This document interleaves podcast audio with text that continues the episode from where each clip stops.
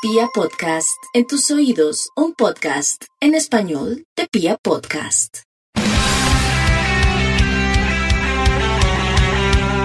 Bienvenidos al podcast de Colombia Simpson. Humor, memes y entrevistas que hablan de Colombia y de los Simpson.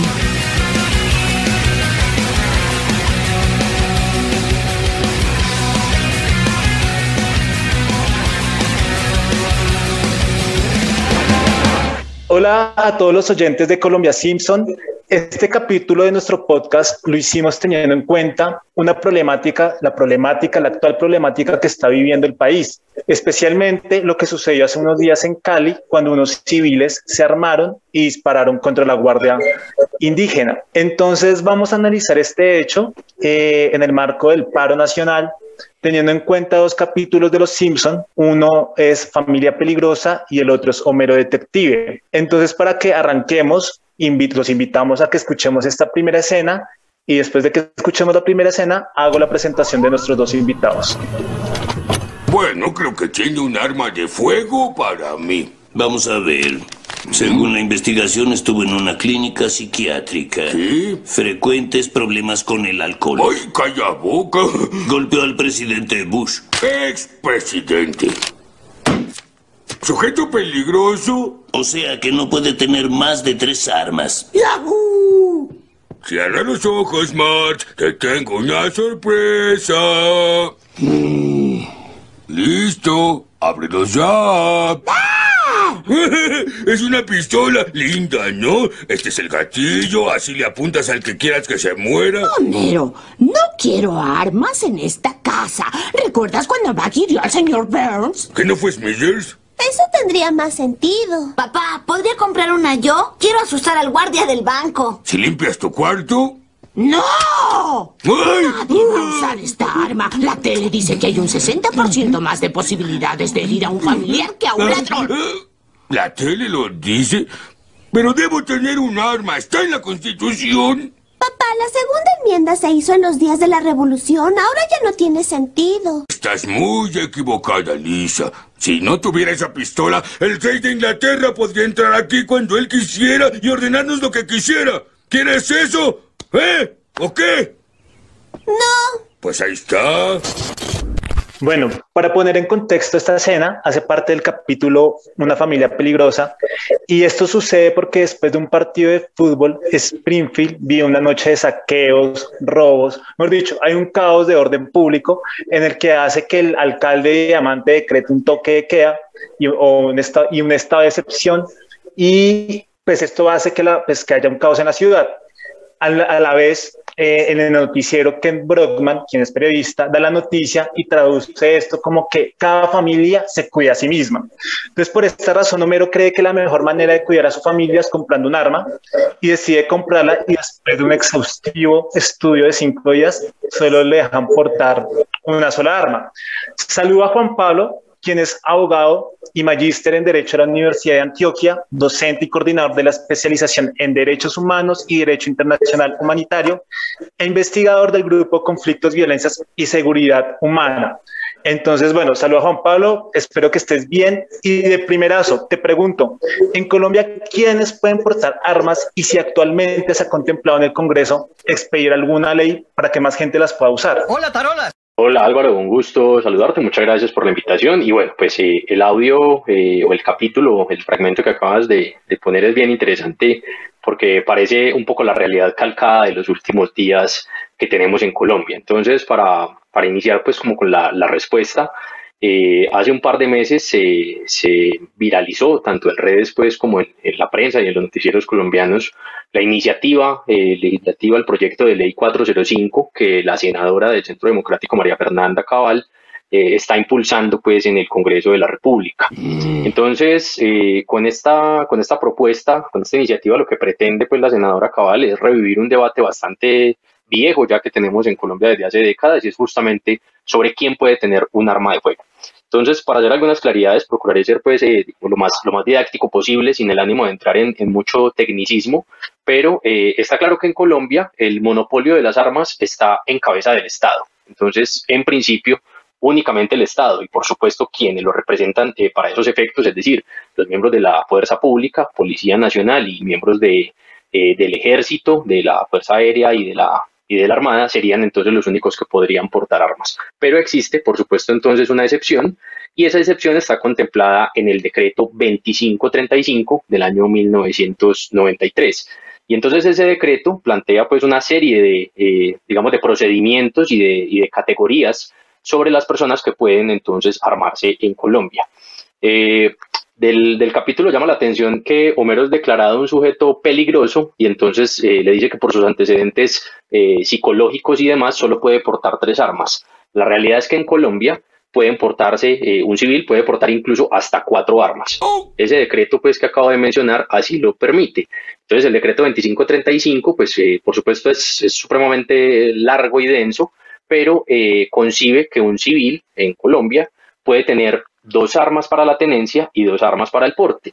¿Y esto qué quiere decir? Pues la, la tenencia implica entonces tener las armas en una propiedad privada, por ejemplo, en una finca, en una hacienda, en la casa eh, o el apartamento, sin que implique entonces pues eh, trasladarla o, o, llevarse el arma por fuera pues de, de, ese permiso de tenencia, a diferencia del porte, que el porte entonces por supuesto sí implica que esa persona civil armada puede llevar el arma en cualquier momento, en todo momento y lugar. Entonces, eso pues como para hacer una, una, primera claridad, y es que eh, a falta de una, un civil podría tener incluso hasta cuatro armas. Dos para la tenencia eh, en, su lugar de residencia, en la finca, en su lugar de trabajo, en fin, y dos para el porte. El caso del porte es, eh, digamos, tradicional, pues, o, o, conocido, pues, por, por nosotros, por supuesto, los, los empleados de seguridad privada en los bancos, los empleados de, de empresas de valores que transportan este dinero, digamos que esos son los casos más conocidos, y también pues quienes prestan servicio de escoltas, que en Colombia está regulado por la Unidad eh, Nacional de Protección, que además es pues supremamente grande y que presta, por supuesto, entonces servicios de seguridad pues a, a, a políticos, eh, a, a, otro tipo de personas pues que por su labor requieren cierta protección. Entonces, eh, dejo pues como por ahí para esta primera respuesta y, y ahorita te, te comparto eh, unos datos bien interesantes con respecto al, a la regulación de las armas. Antes de, antes de, de, mm, de saludar a Richard, eh, Juan Pablo, te quiero preguntar y es, eh, tú lo decías ahorita, a, a, Homero le hacen un estudio y como que le dicen, usted por sus problemas y sus antecedentes solo puede usar tres armas. En Colombia, ¿qué, qué estudios le hacen a una persona para que pueda aportar armas? O sea, psicológicos, eh, pasado judicial, imagino yo. ¿Qué, qué, qué puede, o sea, ¿qué, ¿qué puede hacer que una persona no tenga un arma? Que le digan, usted no puede ser portador de un arma. Álvaro, a mí me gustaría sumarle un, Dale, ¿no? un pedacito a esa pregunta y es eh, Juan Pablo y también, eh, además de lo que pregunta Álvaro, ¿hay algún límite en el tipo de armas? Debe haberlo, ¿no? O sea, no, no se puede portar fusiles o qué tipo de armas también se pueden portar. Listo, perfecto, perfecto. Muy bien que comencemos pues eh, por ahí porque se, se, irán abriendo otras aristas para la discusión. Entonces, eh, digamos que la, las armas que circulan pues hoy en Colombia, por supuesto, el sentido común le dice a uno que, que serían de dos tipos, pues las armas legales y las armas ilegales. Entonces, en el caso de las armas legales, realmente el procedimiento es bastante complicado, puede llegar a ser también bastante demorado y se requiere, por supuesto, pues de, de una buena cantidad de dinero como para poder acceder a ellas. Entonces hay un, digamos, un, procedimiento previo eh, que no es menos difícil. La persona que desee eh, conseguir un arma en Colombia debe comprar un PIN, como si fuese a presentarse pues algún, algún eh, eh, cargo público, en fin, ese, ese PIN luego de obtenerlo espera unas horas, 24 horas, entre 24 y 48 horas. luego se hace una revisión de antecedentes penales, eh, se revisa entonces que por supuesto no tenga antecedentes pues, de riñas, de violencia intrafamiliar, de lesiones personales, de homicidio, en fin. Eh, luego de eso, esa persona es citada a la brigada, debe llevar unos documentos eh, puntuales, pues además de, de la cédula, certificados bancarios, ingresos, carta laboral, en fin, y debe justificar, por supuesto, para qué requiere esa arma. Ese es el primer procedimiento y es del, de todos el más sencillo, porque luego de que, digamos, se, se autoriza eh, con, este, con este trámite, pues un poco engorroso que acabo de, mencionar. Homero le dicen que son eh, cinco días. En este primer trámite en Colombia, pues pasan por lo menos 24, 48 horas hábiles. Pero luego de eso, desde el 2015 se expidió un decreto el cual eh, permitía o pretendía mejor justamente restringir todavía más la circulación de armas. Entonces, desde el 2015 en Colombia se requiere, además del procedimiento pues narrado anteriormente, un permiso especial. Y ese permiso especial se verifica entonces ya no solo los antecedentes penales, sino que además de eso se revisan antecedentes pues en la policía, en la fiscalía, en la procuraduría, por ejemplo, en caso de ser eh, servidor público también, para que no tenga pues no solo investigaciones, insisto, pues penales, condenas eh, penales, sino también otro tipo de antecedentes pues disciplinarios y por otro tipo de conductas. Entonces, esto para señalar que en sí el procedimiento, eh, entre comillas, llamémoslo legal, es bastante engorroso, es bastante eh, demorado también, pero como sabemos pues que lamentablemente en Colombia eh, quien tiene el dinero pone las condiciones, probablemente existan mecanismos que permitan acelerar un poco eh, o flexibilizar ese procedimiento. Ahora, frente a la pregunta que hacía Richard, pues es, es muy interesante porque sin duda lo que nos diría de nuevo el sentido común, apelando siempre a, ello, pues es que, claro, lo ideal sería que una persona tuviera, pues qué sé yo, un revólver, una pistola 9 milímetros, pero no un fusil de asalto. Y sin embargo, eh, hablábamos ahorita que puede tener dos armas para tenencia y dos armas para porte, pero eh, lo que sí es cierto es que existe en ese mismo decreto 2535 de 1993 una especie de excepción también que permite que la persona, además de las dos de tenencia y las dos de porte que tenemos, pues tenga dos armas de uso restringido. Y estas dos armas de uso restringido podrían entenderse como armas, digamos, de uso privativo de las Fuerzas Armadas.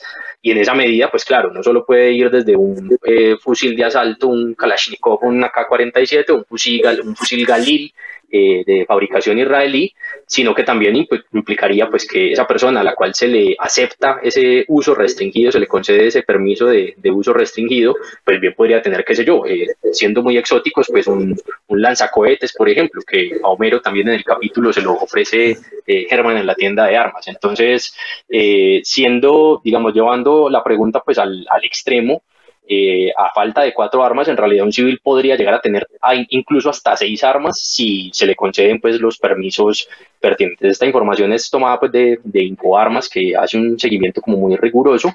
Y cierro con este dato. Mm, hay algo pues digamos bastante preocupante y es que en Colombia eh, hay aproximadamente 281 mil personas registradas para la tenencia, es decir, personas que tienen armas en su lugar de residencia, en su lugar de trabajo, en su finca, en su hacienda, en fin, 282 mil personas con ese permiso.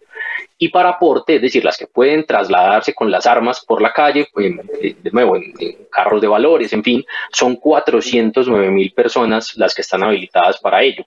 Eh, entonces, eh, cierro con esto, pues que la Fundación Ideas para la Paz, en un informe muy riguroso publicado en el 2017, nos contaba que en Colombia existe existen aproximadamente, con base en los datos anteriores, 700 mil armas legales, es decir, el salvoconducto, que es el permiso que permite que esa persona o la aporte o la tenga en su lugar de residencia, versus 700 mil armas legales versus aproximadamente 4 millones 800 mil armas eh, ilegales, armas que no se sabe cómo entraron a Colombia, que no tienen ningún tipo de rastreo, que no es posible, por supuesto, pues hacerle el control y seguimiento que las autoridades nacionales podrían hacerle. Así que eh, eso nos deja una cifra bastante aterradora y es que casi de por cada arma legal que hay en Colombia, bien podrían existir en una proporción de seis o siete armas eh, de origen ilegal y que por supuesto pues al no tener ningún tipo de control pueden usarse con cualquier tipo. Ok, bueno, como se han dado cuenta el tema, el tema es extenso y ahora invito a esta conversación a Richard Tamayo, quien es investigador y doctor en Derecho de la Universidad del Rosario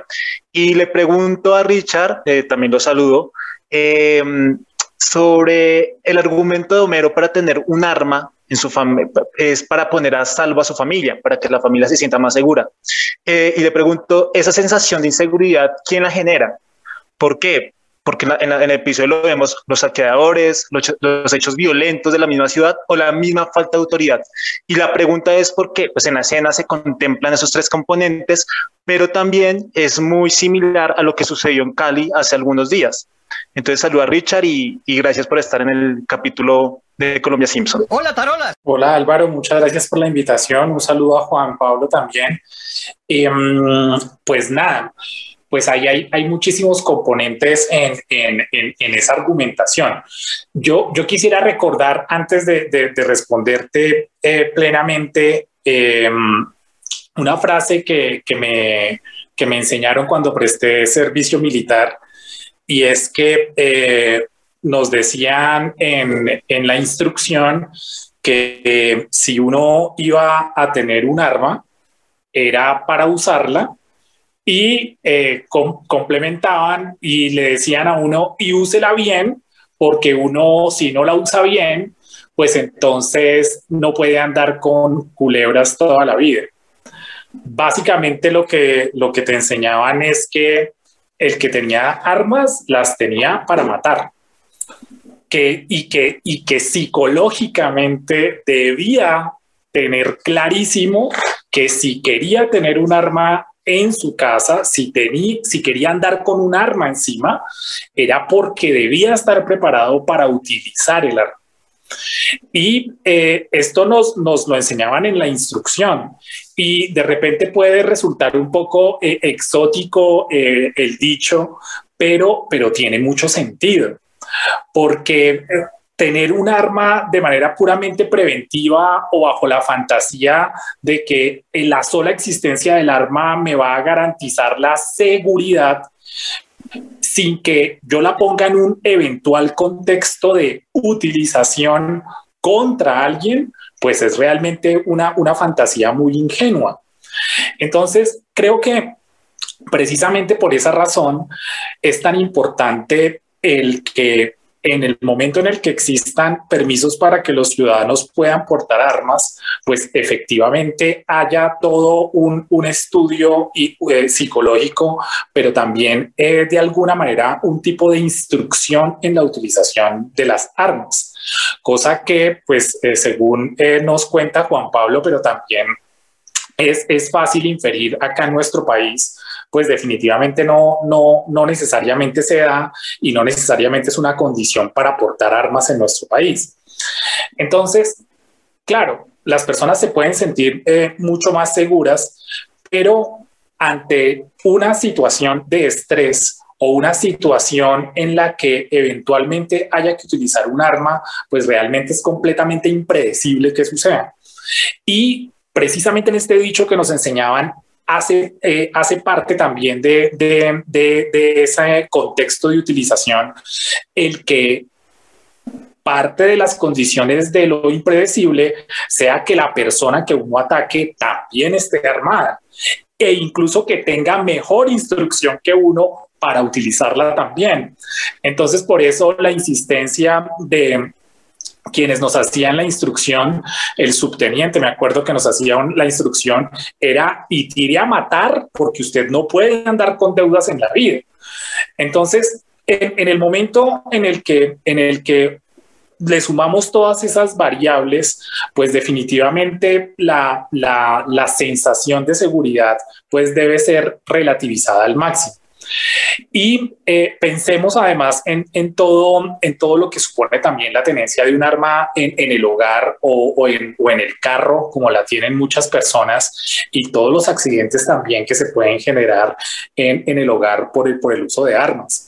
Es, es más que sabido los problemas que hay eh, con niños eh, y adolescentes precisamente porque encuentran armas de sus padres y pues se pueden dar accidentes de todo tipo. Entonces, claro, es, es, muy, es muy fácil el, eh, y fetichista pensar que en la sola tenencia ya te proporciona una, una sensación de seguridad. Eh, en el momento en que nosotros aislamos la tenencia del arma de las condiciones eventuales en las que esa arma haga parte de cualquier situación crítica o de estrés en la que se tenga que utilizar. Claro, y, es muy importante porque, digamos, en el capítulo, en este capítulo hay, una escena en donde Bart juega con Milhouse y, y como que también muestra como esos peligros. Y que Homero, por ejemplo, no usa el arma, si bien el argumento de él es para defender a su familia, él la comienza a usar como para sus quehaceres, o sea, le baja el balón a Lisa de, baloncesto, destapa la cerveza con el arma, entonces como que también son otros peligros que tal vez en el momento del debate eh, frente al uso de armas no se tienen en cuenta por parte de un sector. En este, bueno, en este sector no, o lo digo con nombre propio, como María Fernanda Cabal, por ejemplo. Entonces, ahí es cuando te contrapregunto, ¿no toda persona está capacitada en tener un arma? Sí, definitivamente no, no todo el mundo está capacitado.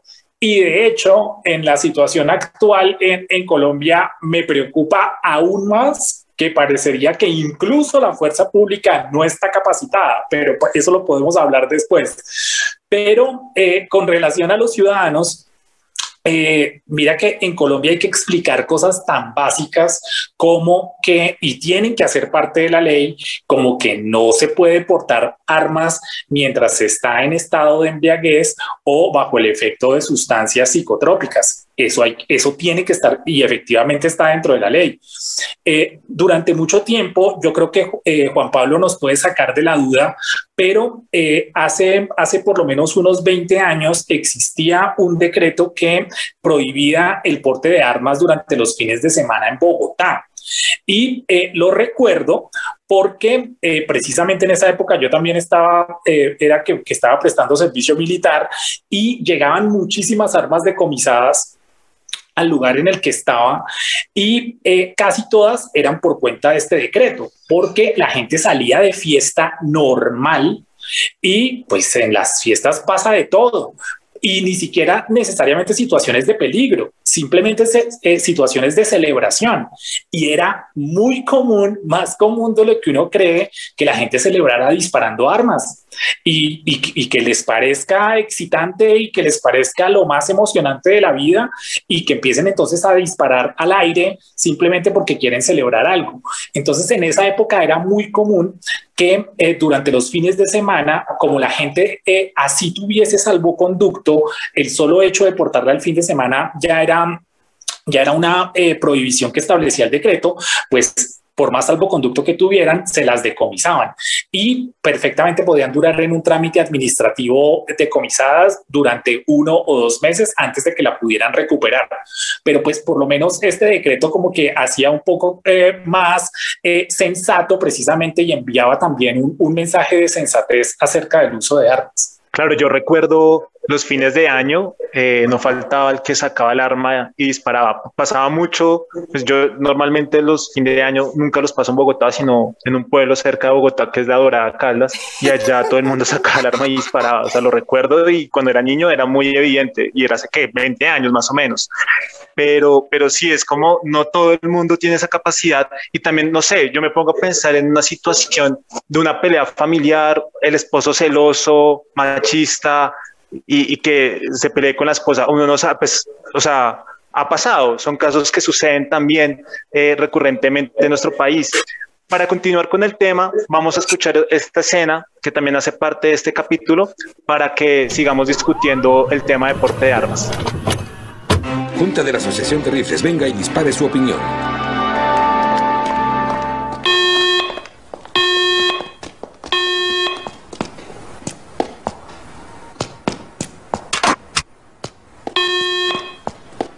Las armas de asalto han generado mala reputación, pero por algo las fabrican. Para acabar con los superanimales de hoy, como la ardilla voladora, la anguila eléctrica.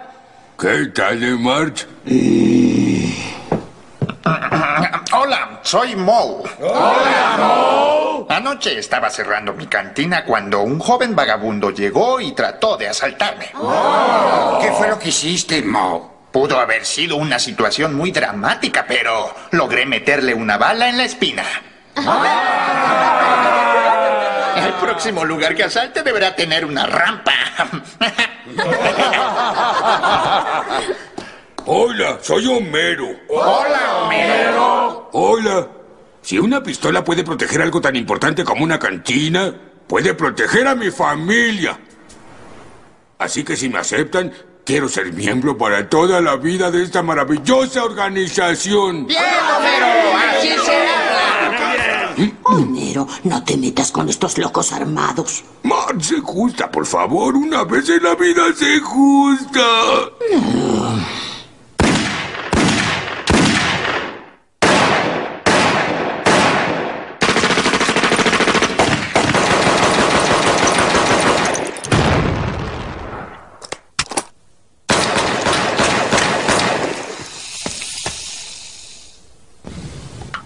¿Perdón? ¡No hay cuidado! Oh, no dispare, tome el dinero y váyase. ¿Qué? Ah, ya, pues yo no quería. O sí quería. Mm, ya llegué hasta aquí. ¿Cómo sería mi vida si asaltara el mini supermercado? Senador. Lo haré. Asaltaré el mini super. A ver, manos a... ¡Oh! Ay, bueno, será la próxima. ¿Me ayudas a bajar mi balón, papá? Por supuesto, hijita.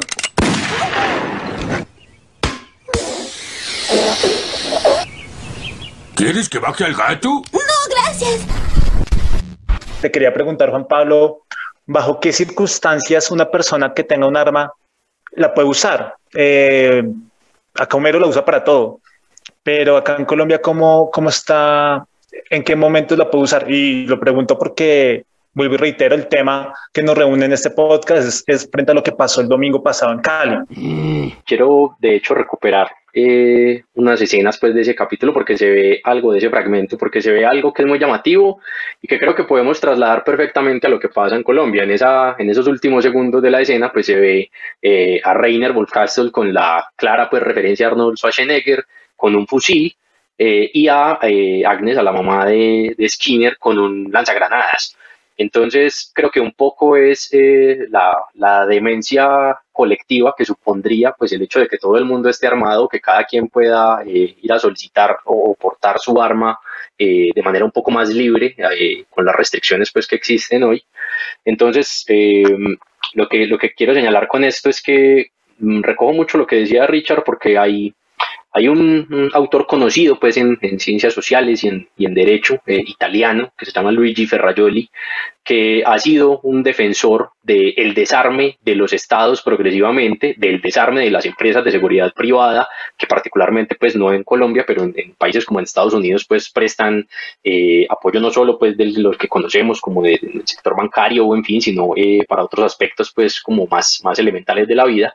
Y entonces claro, eh, Ferrajoli un poco se, se se preocupa por lo que hacía referencia a Richard ahorita y es que toda persona que porte un arma es porque tiene la pretensión o la voluntad por lo menos de accionarla en algún momento. De lo contrario no tendría el menor sentido tenerla si no es para utilizarla.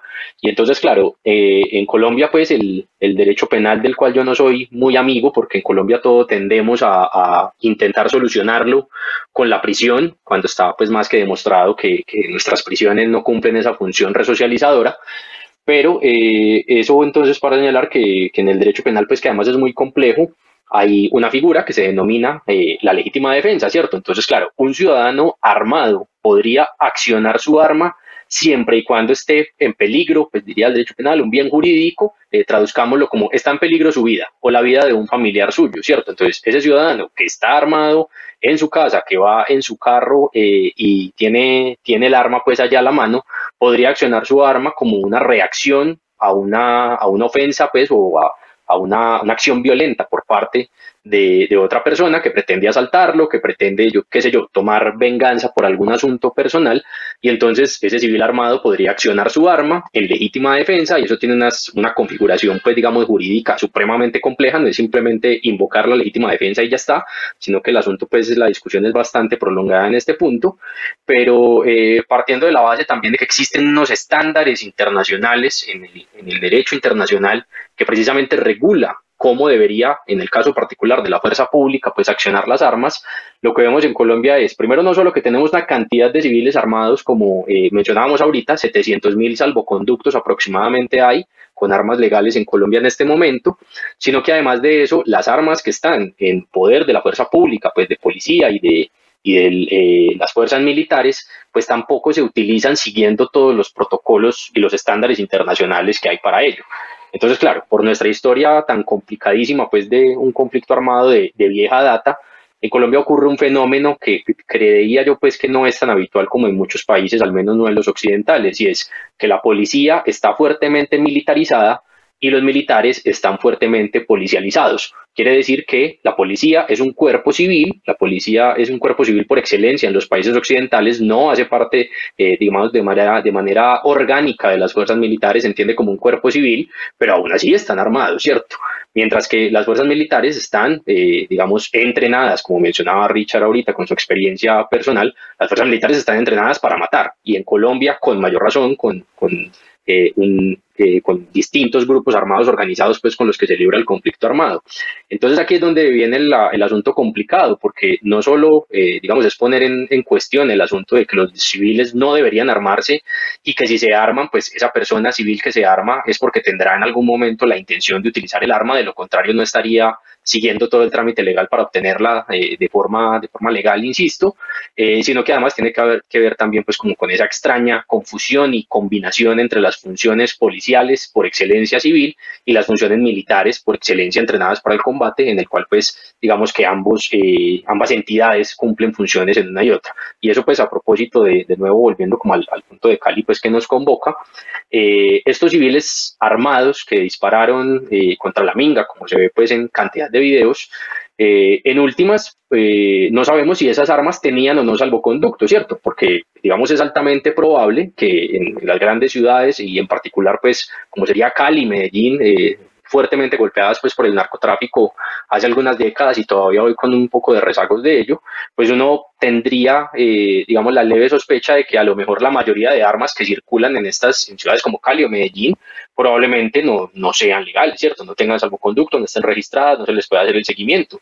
Que probablemente ocurra, pues lo, que, lo que, insisto, pues ha ocurrido en décadas de conflicto armado y de confrontación con el narcotráfico, que precisamente pues terminan llegando armas eh, sin tener muy clara su procedencia, sin poder hacer un seguimiento, pues o un rastreo como de cuál es el uso que se le da. Entonces, eh, supongo pues que en unos instantes eh, retomaremos la discusión, pero solo para señalar que lo de Cali, que vimos el domingo, pues el ataque contra la Minga, no ha sido el único episodio. Quizá fue el más impactante porque quedó pues en cantidad de videos, pero eh, esto ya viene ocurriendo pues desde hace muchos años, pero particularmente desde el paro pues que inició el 28 de abril hemos visto disparos no solo de la fuerza pública de manera indiscriminada, insisto, violando todos los protocolos internacionales y los estándares para el uso de la fuerza, sino también por parte de civiles, un poco lo que ustedes evocaban ahorita, casi que a modo de celebración, es decir, el, el hecho de, de, disparar al aire, no sé, para disuadir, para, para celebrar, para eh, invocar pues algún tipo de, consigna en, el medio de una manifestación, pues eso termina entonces también, digamos, eh, eh, poniendo en riesgo, por supuesto, pues a toda la ciudadanía que participe. Dale, sí, ahorita, ahorita cuando hablemos del otro capítulo vamos a tocar ese tema de, la, de la, fuerza pública. Em, y, y, retomando esta escena, hay algo que a mí me impactó, sobre todo ahorita que lo, que lo volví a escuchar, y es esa sensación de poder. Eh, no sé, Richard, si, si la obedeció también, cuando, cuando Homero usa el arma y comienza a caminar en la ciudad y se da cuenta que tiene el poder, porque tiene un arma. Y eso yo, yo me lo preguntaba mucho el domingo. Esta gente que salió armada se adueñaron de la carretera, se adueñaron, de las vías y, y como si ejercieran un control y un poder de la misma ciudad y sobre lo que podía o no podía hacer la minga. Sí, y fíjate que eh, precisamente cuando de alguna manera eh, estaban intentando, intentando, no, justificaban su comportamiento, lo presentaban como una cuestión simplemente de alguien tiene que garantizar la seguridad. Y si el Estado a mí no me la garantiza o si el Estado no está en, capacidad de garantizarla plenamente, pues entonces simplemente pues lo, lo hacemos nosotros.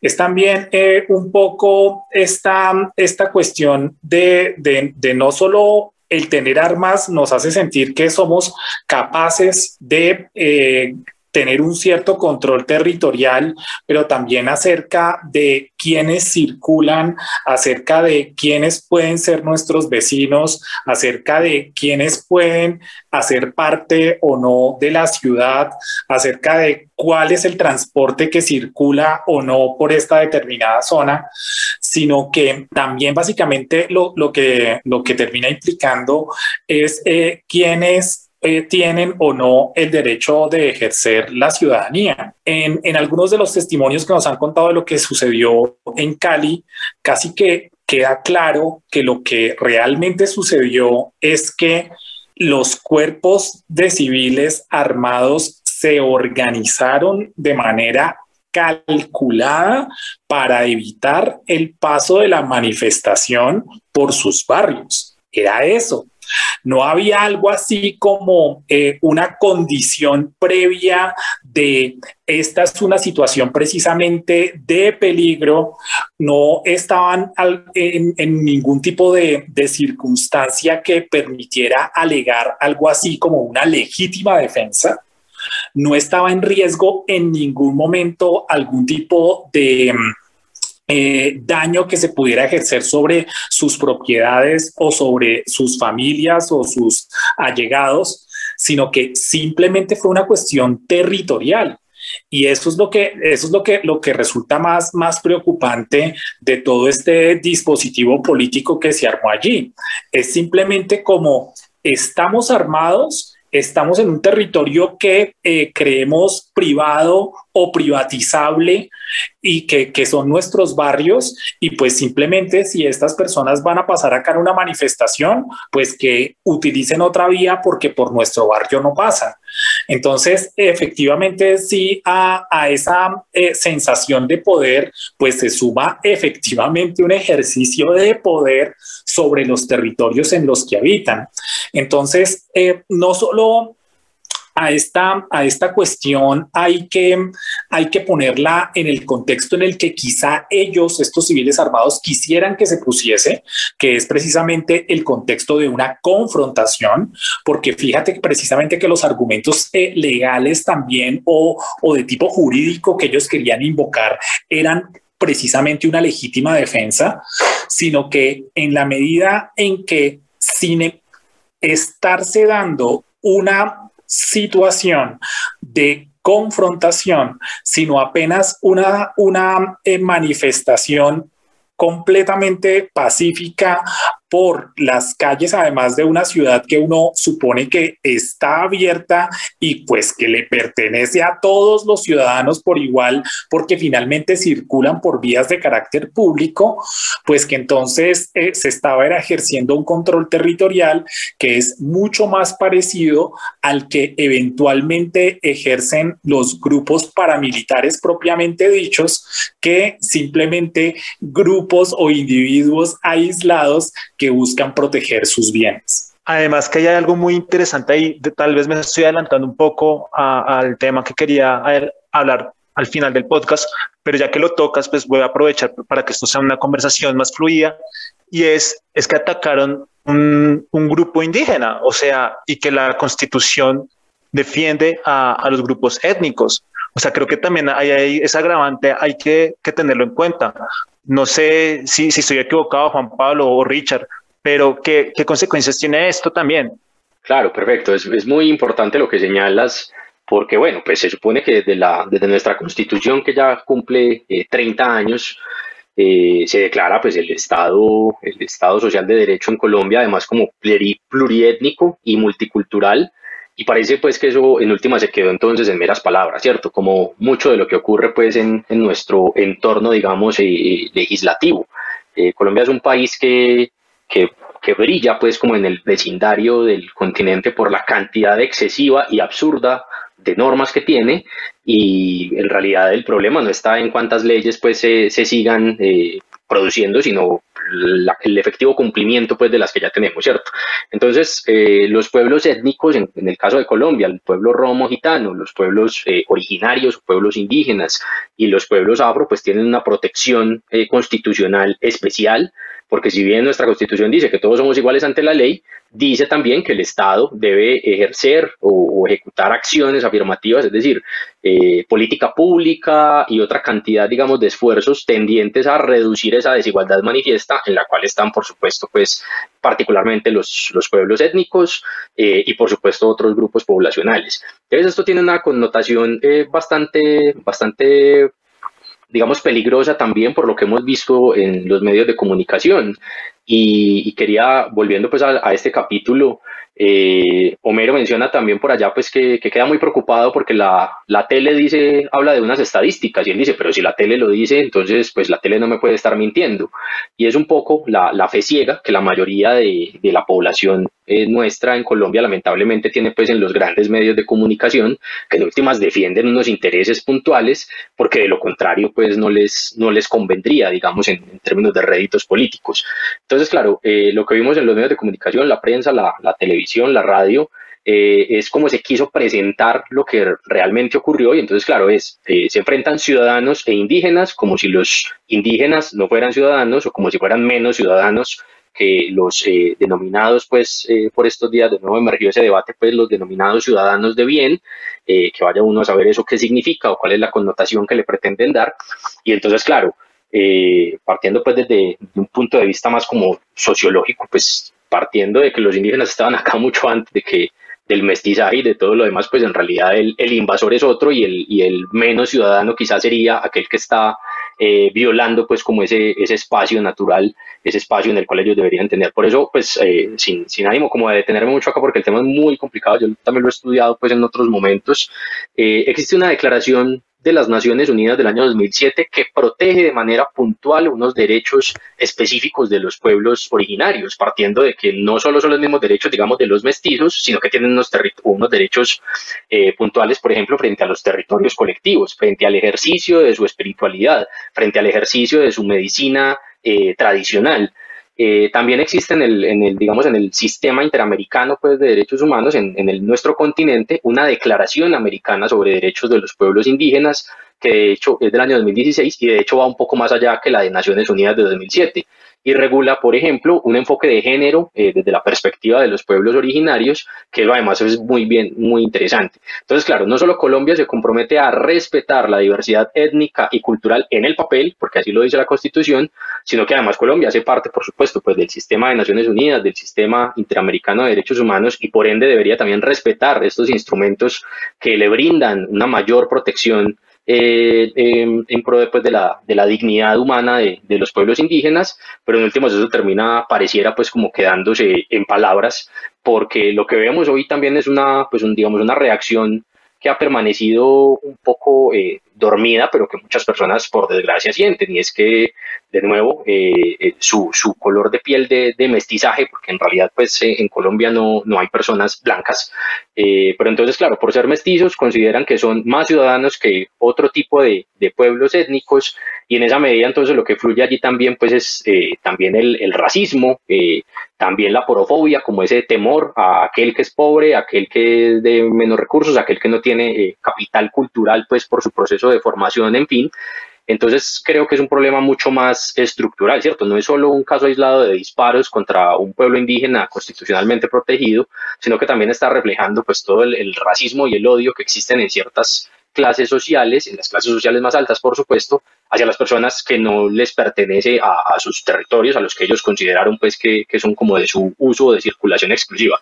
Cierro con esto mm, porque precisamente pues otro de los, de los aspectos, digamos, eh, eh, más preocupantes tiene que ver eh, con que aunque la Minga pues estaba ejerciendo, por supuesto, su derecho constitucional a la libertad de locomoción, de circulación, de expresión y todo lo demás, pero en últimas entonces estos, estos ciudadanos armados circularon varios videos que así lo evidenciaban, eh, estaban eh, actuando de manera concertada con la policía. Uno de los ciudadanos sale en, video, en un video viralizado a decir que es que tienen grupos de WhatsApp con la policía del sector, grupos de WhatsApp de, de, de un poco de, de, policía civil, que hablaremos de eso en un momento.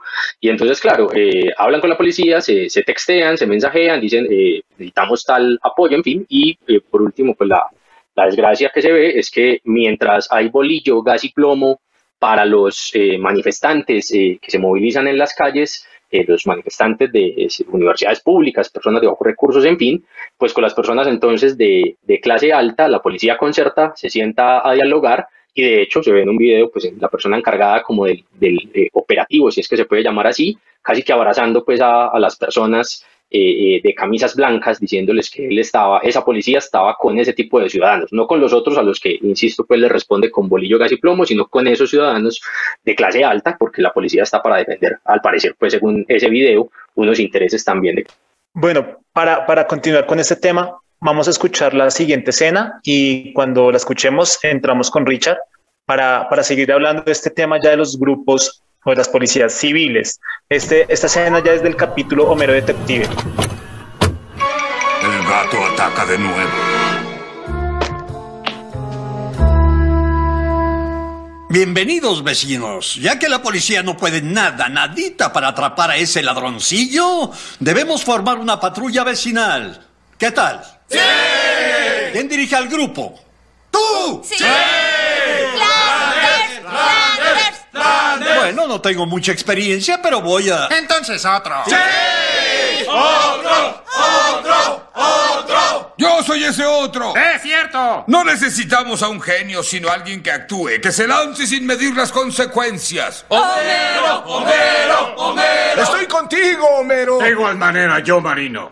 Adelante, Homero. Te apoyo, Homero. Anímate. Bien, hermano. Yo te ayudo. Estoy lleno de bríos y pujanza. Últimamente más pujanza que nada. Mm, tú estás muy viejo. ¡Ja, ja, ja! ¿Muy viejo? Eso quiere decir que tengo experiencia. ¿Quién echó a los irlandeses de Springfield cuando querían hacer sindicatos? Yo, nada menos. Ya quedamos muy pocos. Ay, papá, tú has hecho muchas cosas buenas, pero ya eres un hombre muy viejo. Y la gente vieja es inútil. A ver, a ver, ese viejillo inútil, ese viejillo. ¡Ya basta! ¡Es una forma de abuso! Ya, ya que estamos hablando de, los, de la conformación de grupos o de policías civiles, y, y, y, era continuando con lo que decía Juan Pablo, y es porque Noticias 1 salió este fin de semana y pues se descubrió que esta gente sí estaba armada, que, perdón, que está, sí estaba organizada a través de grupos de WhatsApp, que era un grupo que se llamaba Cali Decente. Y, y a mí me llama esta atención esta escena, Richard, y es porque Homero dice que no necesitan un genio, sino a alguien que actúe, que se lance sin medir las consecuencias. Yo quiero que, que nos expliques un poco de este lenguaje, o sea, este lenguaje que nos lleva, a que, a lleva que un, que un grupo de estos actúe de esta manera.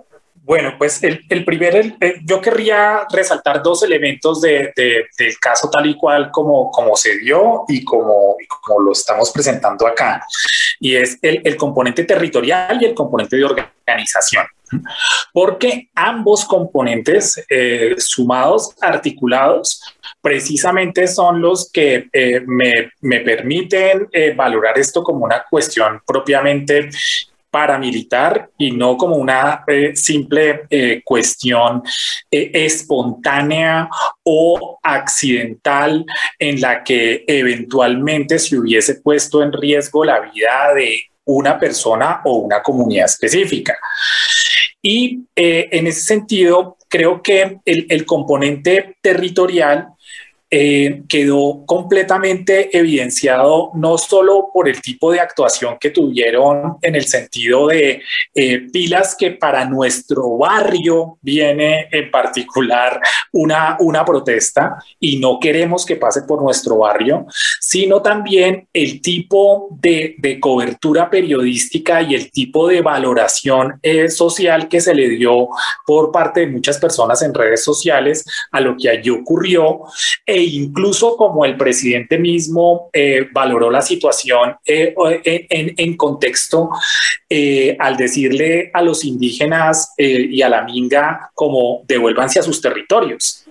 Y básicamente con, con el devuélvase a sus territorios, váyanse a sus resguardos, casi que lo que estaba diciendo es como su el territorio que le es propio a usted y sobre el cual usted efectivamente puede ejercer ciudadanía es estrictamente el territorio de su resguardo y usted solo puede limitar su vida y limitar su locomoción y limitar sus derechos a eh, habitar en esos territorios específicos. Pero la ciudad no es tu territorio. Eh, un argumento que incluso eh, quedó muy de manera muy evidente en ese eh, tweet tan, tan infame que puso en un momento Mabel Lara y que cuando ella intentó explicar de esto de, separar a los indígenas por un lado y a los ciudadanos por otro, y que ella decía, no, no, los indígenas eh, también son ciudadanos, pero yo a lo que quería hacer referencia es a que no viven en la ciudad, y a los que viven en la ciudad, ellos son los a los que yo llamo ciudadanos.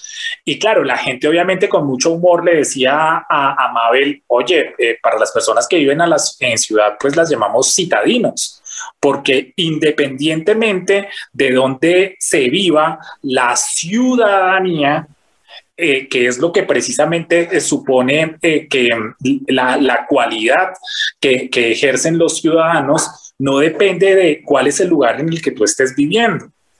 Entonces, creo que efectivamente sí quedó, quedó completamente evidenciado en lo que en lo que ocurrió en Cali que hay un conflicto de carácter territorial y que hay unos grupos de ciudadanos, hay unos grupos eh, civiles que consideran que el territorio colombiano tiene eh, o, que, que uno supondría que es de carácter público, pues que no es tan público, sino que existe solo para el goce de unos ciertos grupos sociales o unas ciertas clases sociales o unas personas muy específicas, pero que no todos los ciudadanos podemos ejercer sobre el territorio público, sobre las zonas públicas, nuestros derechos y nuestro ejercicio como ciudadanos. Entonces, hay un primer componente que eh, creo que se jugó allí,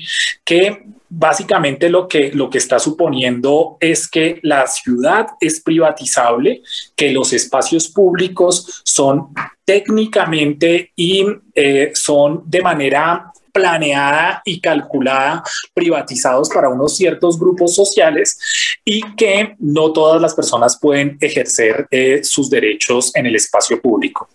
Y el segundo componente que, es completamente eh, preocupante es precisamente el de organización. Y es que estas personas tienen distintos mecanismos a través de los cuales organizan sus acciones, planean sus acciones y eh, de manera coordinada coinciden precisamente en unos territorios específicos para ejercer entonces un, un poder sobre ellos. Y creo que ese componente, ese componente es muy importante de cara a eventuales demandas que puedan estar haciendo trámite en los próximos días y pues al, a lo que uno esperaría también que la, pues, pues los, los organismos encargados de, de, impartir justicia, las instituciones encargadas de impartir justicia, analizaran y pues se encargaran de, de, tramitar de cara al país. Y es pues ¿cómo así que en, en nuestro país las, las personas eh, se pueden coordinar y pueden crear estos grupos armados para ejercer eh, control sobre un territorio que en la medida en que es público, pues uno supondría que debería estar en control del Estado y sobre el cual el Estado debería garantizar la seguridad y no estos grupos privados que buscan privatizar también la tierra, que buscan privatizar el espacio público y que de manera coordinada llevan a cabo acciones entonces para evitar que las personas puedan hacer uso de este espacio. Porque eso simple y llanamente, pues significa que entonces el, paramilitarismo está pues no solo eh, legalizado en Colombia, sino que eh, además pues eh, está en contubernio, está en, en alianza evidente con los cuerpos de seguridad del Estado. Entonces, no solo que de, de manera factual, no solo que, que, que de manera muy concreta ejercen el, el, dominio sobre un territorio, sino que además lo hacen de la mano de los organismos que supuestamente deberían estar trabajando para la protección de todos los ciudadanos. Claro, y que se diferencia un poco con esta escena que presentamos de Los Simpsons, en donde los vecinos eh, conforman su policía civil porque se, se estresan de la ineptitud de la policía. Acá, en, el, en, en nuestra realidad, es diferente pareciera que actuaran conjuntamente. ¿Por qué nadie ha dicho nada de, los, de las camionetas que han disparado en la luna, por ejemplo, en las noches, que atacaron un centro médico, una unidad médica? Entonces ahí es cuando uno pues, sale todas estas cuestiones que estamos acá, acá hablando. Y, y para, de una manera concreta, Juan Pablo, para, para poder escuchar el último audio, eh, frente a esto que está diciendo Richard, frente a estos grupos civiles y esta, como esta, esta ayuda con la policía y con el mismo ejército, o sea, hemos dicho, estamos hablando de paramilitares para ser más directos, la ley, ¿cómo actúa? O sea, ¿cómo, cómo actúa frente a estos grupos? ¿Qué se puede hacer? ¿Qué, qué contempla la ley?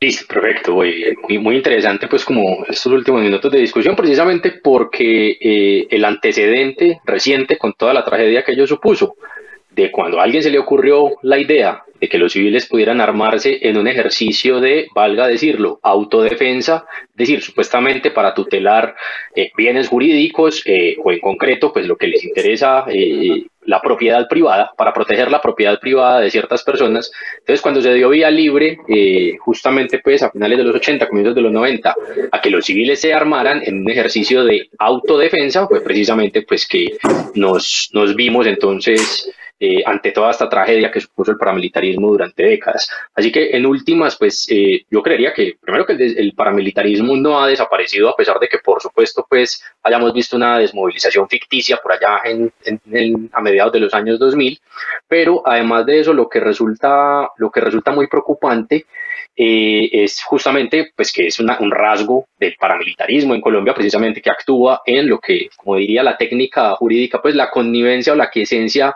del Estado. ¿Qué quiere decir eso? Pues como con apoyo, con el visto bueno, con la eh, casi solidaridad o el, o el, auxilio por parte de las fuerzas estatales, precisamente para que eh, el paramilitarismo actúe. Recordemos, pues además yo, yo estando y eh, viviendo toda mi vida en Medellín, pues que en, en Colombia es, es, muy recordado la Operación Orión en octubre del año 2002, en el cual, eh, por supuesto, pues estuvo allí bastante cerca la que hoy es vicepresidenta de Colombia, y en últimas eso fue ese tipo de operaciones, es decir, eh, entraron a la Comuna 13 San Javier en Medellín las Fuerzas Armadas regulares del Estado colombiano en actuación conjunta y coordinada con eh, civiles armados, con grupos paramilitares, desaparecieron eh, unos muchachos, a otros los, los eh, balearon pues allí y bueno, quedó todavía pues un, un rezago bastante preocupante. Entonces, solo para, para cerrar, pues el, punto no es que, que dice la ley con respecto a que los eh, civiles eh, conformen grupos paramilitares, pues ya sabemos por lo que acabo de mencionar y todo el mundo lo, lo sabrán nuestros oyentes,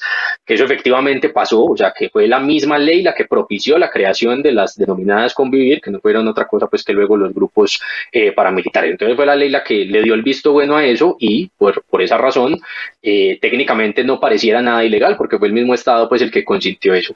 Ahora, eh, para, para redondear el, el argumento, pues resulta que Colombia, como hace parte de eso que denominamos Sistema Interamericano de Derechos Humanos, que en últimas es que Colombia se somete a la jurisdicción de la Corte Interamericana de Derechos Humanos que tiene su sede en Costa Rica, pues Colombia ha sido condenado más de 20 veces en el sistema interamericano. Eh, el sistema interamericano condena al Estado, no a funcionarios puntuales, no al expresidente, no al congresista, no a eh, el ministro, sino a el Estado colombiano y entonces debe pues, responder por las víctimas. De esos 20 casos hay por lo menos 5 o 6 eh, que se me pueden venir a la cabeza en los que está comprobado, demostrado a nivel internacional. No es aquí porque los organismos de control, la fiscalía o no sé qué estén amañadas con cierto sector ideológico, en fin, sino que está comprobada internacionalmente la responsabilidad del Estado colombiano en la actuación, el apoyo, el soporte y, la coordinación con grupos paramilitares. Y casos por los que Colombia ha sido condenado en, en asuntos pues, relativos a, a, a, masacres, está por ejemplo la masacre de la, de la Rochela, la masacre de Pueblo Bello, de Santo Domingo, la masacre de Ituango, la masacre de Mapiripán, la Operación Génesis y eh, en muchas de estas operaciones, pues la las Fuerzas Armadas por sí solas no pudieron haber eh, eh, cometido la las masivas violaciones a derechos humanos que cometieron, sino que precisamente, pues insisto, está aprobado a nivel judicial en, una instancia internacional como esta, que el Estado actuó en coordinación con grupos paramilitares, con grupos de civiles armados, organizados, que precisamente pues permitieron que corriera tanta sangre, pues, y que lamentablemente hoy quizás no lo veamos como eh, un resurgir, porque insisto, yo creo que el paramilitarismo nunca se ha desmontado del todo, lo que pasa es que va mutando y va eh, tomando pues como otras estrategias, eh, quizá ahora por la explosión pues en redes sociales es que puede hacerse mucho más evidente, pero sin duda yo creo que es un, fenómeno pues que, que, persiste y hasta que no demos con un gobierno que, que, se decida de manera bastante pues eh, eh a, erradicar ese fenómeno, pues lamentablemente lo sé. Bueno, ya para, para, para, para, ir terminando, cerrando, pues como, como vemos es, es un tema muy largo y muy extenso que nos tendría acá horas hablando. Pero ya para terminar, vamos a escuchar esta última escena y después de que escuchemos esta última escena, invito a Richard y invito a Juan Pablo para que hagan una reflexión sobre esta escena y sobre una, breve reflexión sobre esta escena y sobre lo que hablamos en este capítulo para terminar. Así que escuchemos.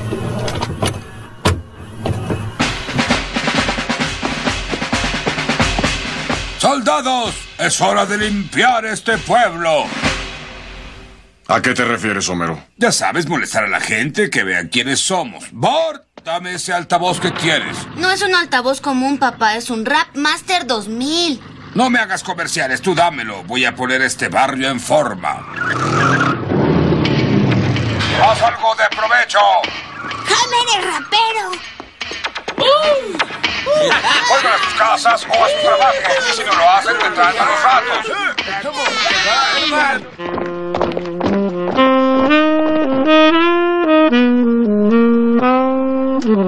Oye tú, ¿de dónde sacaste el saxofón? ¿Mm?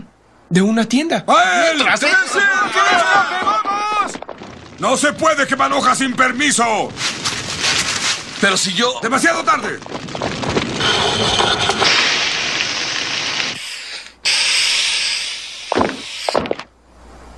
Espero que tengas una buena razón para eso, muchacho. Me hace sentir un gran hombre. Veré mi lista de razones.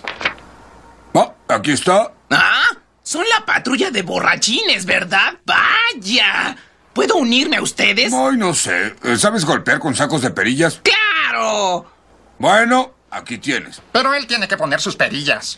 Y entonces le digo, mire amigo, su auto estaba ya volcado cuando llegamos. Y en cuanto a su abuela, me dijo muchas groserías. Papá, estás abusando de tu poder con todos los policías civiles.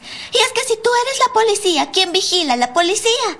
No lo sé, ¿la Marina? Pues que no era el objeto atrapar al ladrón, el gato. Y yo sigo sin mi saxofón. Lisa, la mafia está tratando de encontrar tu saxofón, pero también manejan otras áreas importantes. Programas de alfabetización, preservación de nuestros bellos puentes cubiertos, dominación del mundo. ¿Dominación del mundo? Oh, ay, la secretaria se equivocó.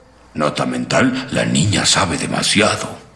Señor Simpson, ¿qué dice de la acusación de que actos vandálicos como el pintar letreros haya bajado, mientras las agresiones con sacos de perillas han aumentado 100%? Ah, ahora se puede demostrar todo con las estadísticas. 40% de la gente lo sabe.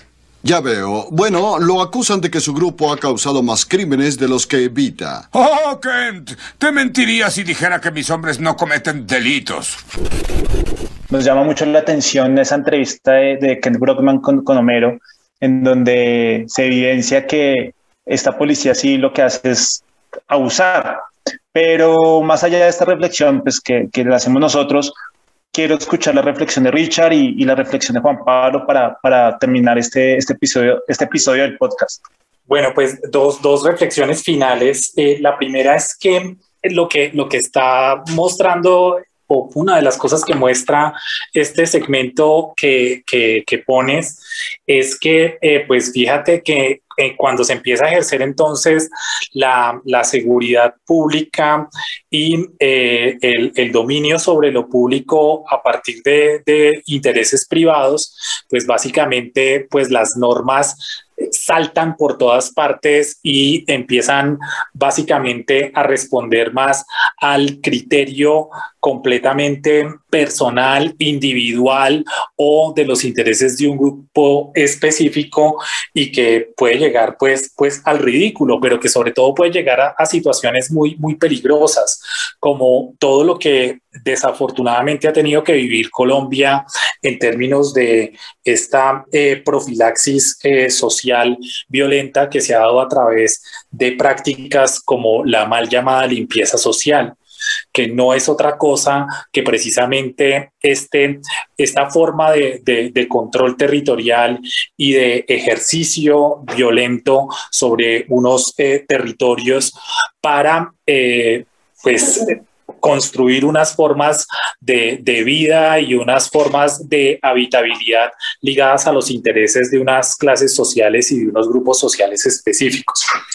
Y eh, lo segundo que me, que me gustaría resaltar, pues no dejar pasar es un, un, argumento muy peligroso que está moviendo eh, gente como, como Héctor Abad Faciolince y es el, el, el, el supuesto argumento del miedo como eh, motor y legitimador de este tipo de prácticas, pues no solo eh, prácticas paramilitares propiamente dichas, sino también para legitimar el abuso de fuerza por parte de la fuerza pública y que básicamente eh, de una manera muy simple se presenta como, no, es que los policías son seres humanos y ellos también sufren miedo y ellos también sienten miedo y ellos ante el miedo pues responden disparando y, y eso no es cierto.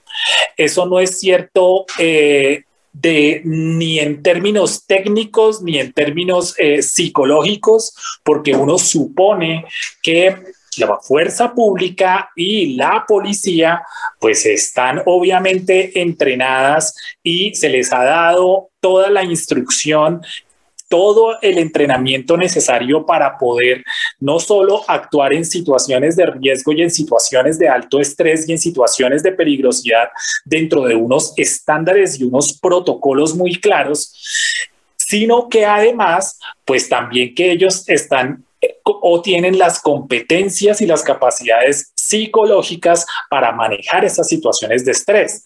Es decir, que así como también tienen todo un entrenamiento técnico que les permite hacer uso de los mecanismos y de las herramientas que sean pertinentes para una situación de riesgo y que pueden evaluar también y percibir claramente que es un riesgo, pues que psicológicamente también lo están. Y creo que si algo ha quedado evidente en los últimos días es que eso no está sucediendo en nuestras ciudades, sino que casi que el disparar se está convirtiendo en una práctica y una acción completamente común y casi que la primera que hace parte de las reacciones de los organismos de seguridad.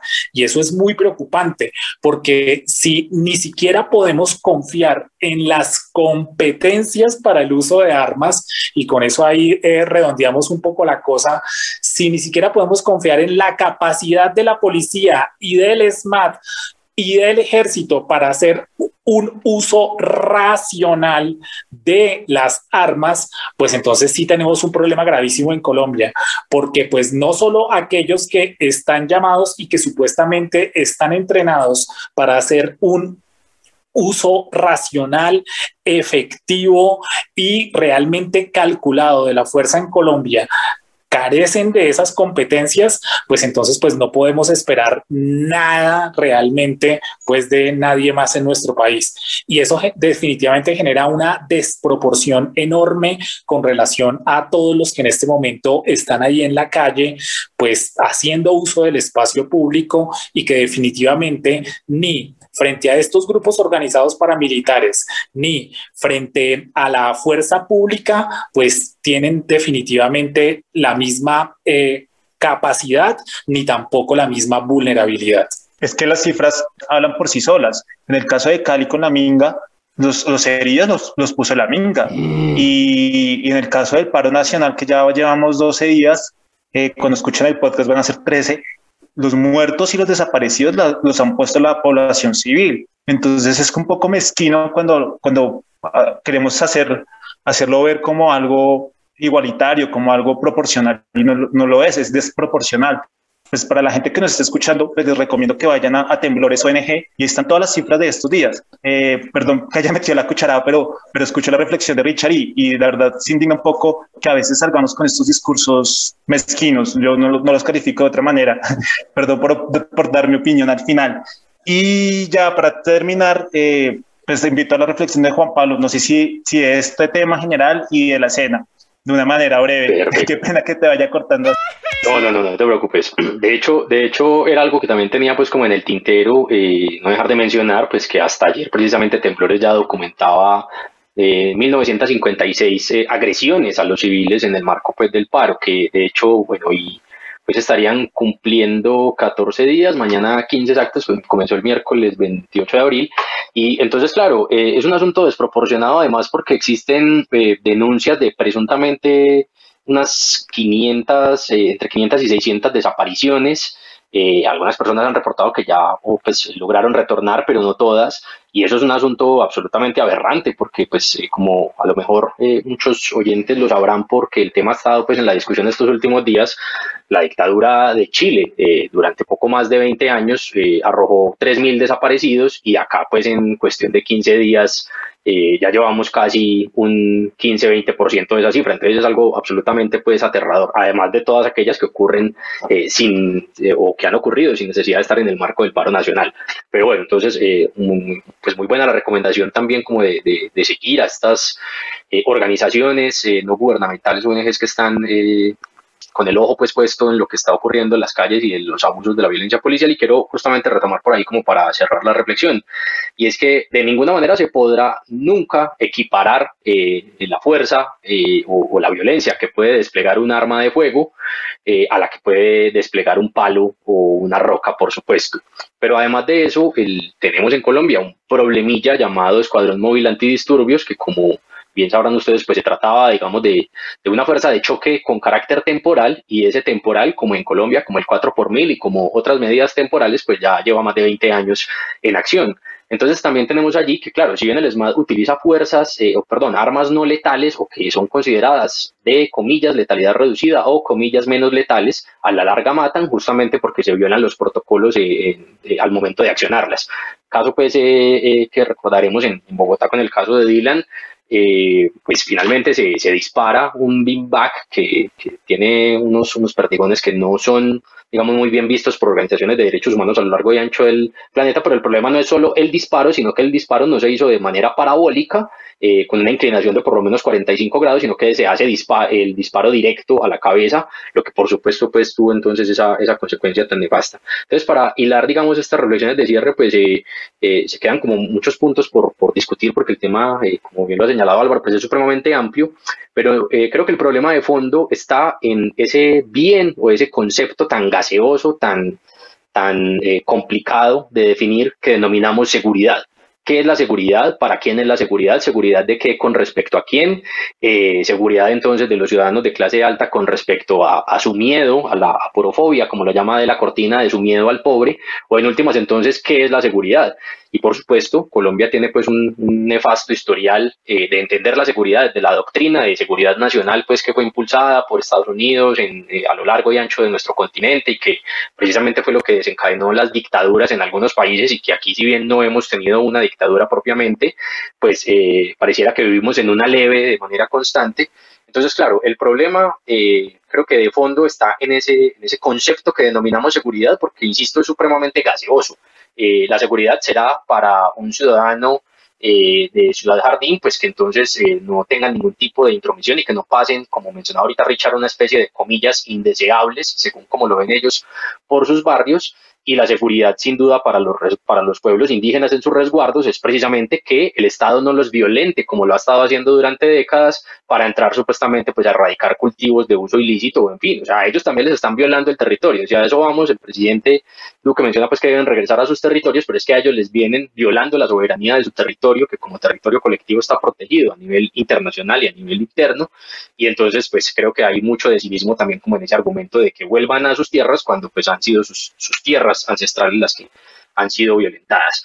Eh, para concluir, pues, de nuevo, el, el, poniendo como foco pues el asunto de la, de la seguridad, volviendo al capítulo, eh, hay algo muy particular y es que Homero, eh, en una clara referencia a lo que podríamos trasladar pues a nuestro contexto, como lo menciona Richard, esa limpieza social, Homero dice hay que limpiar el barrio y entonces Skinner le pregunta pues y bueno, ¿y eso qué significa Homero? Explíquenos, pues o sea, vamos a aniquilar a todo el mundo y Homero dice no, simplemente los vamos a golpear, a molestar un poco.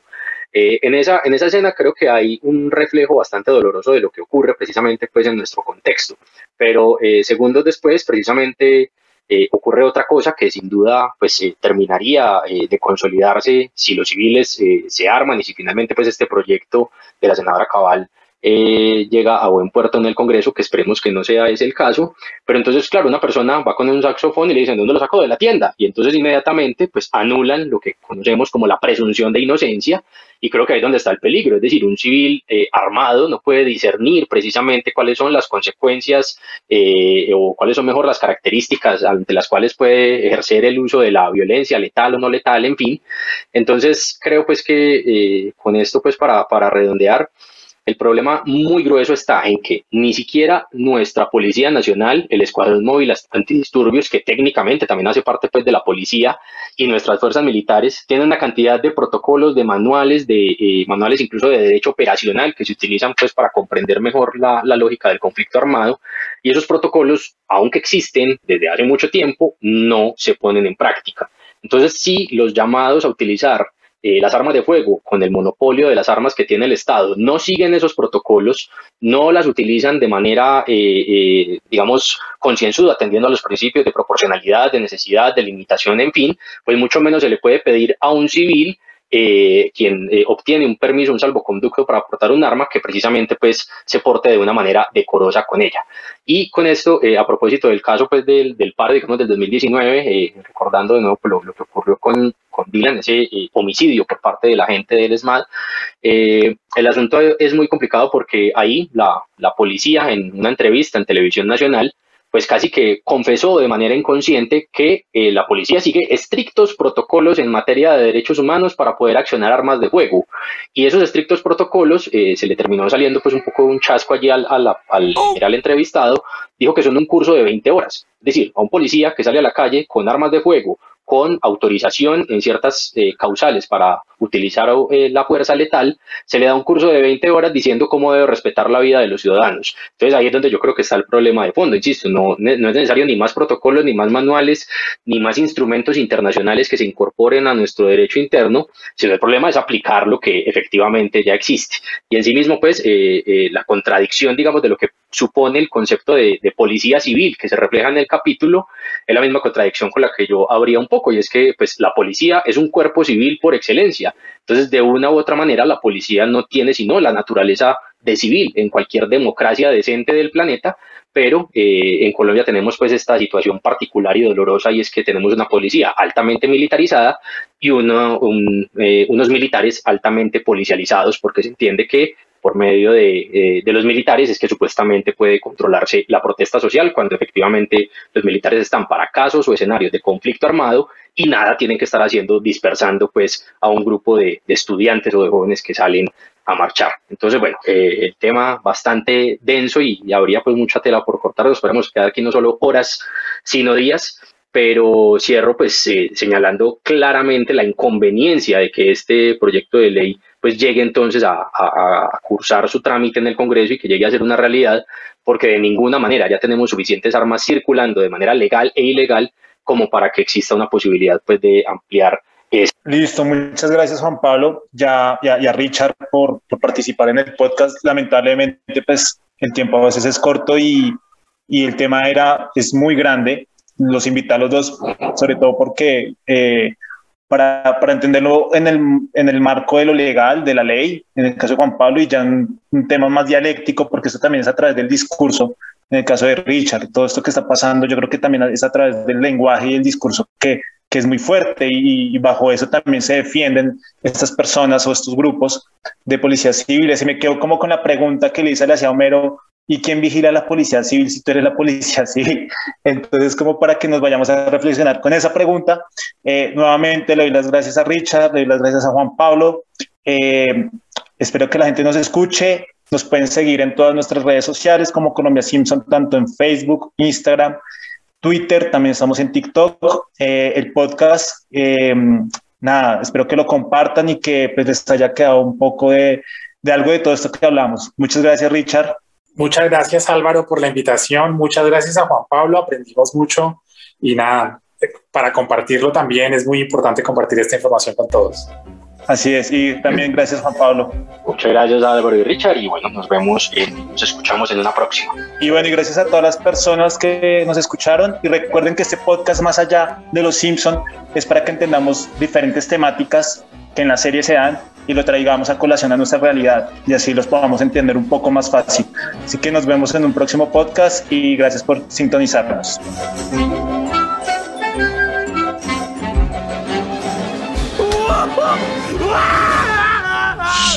¡No me calles, mujer rica!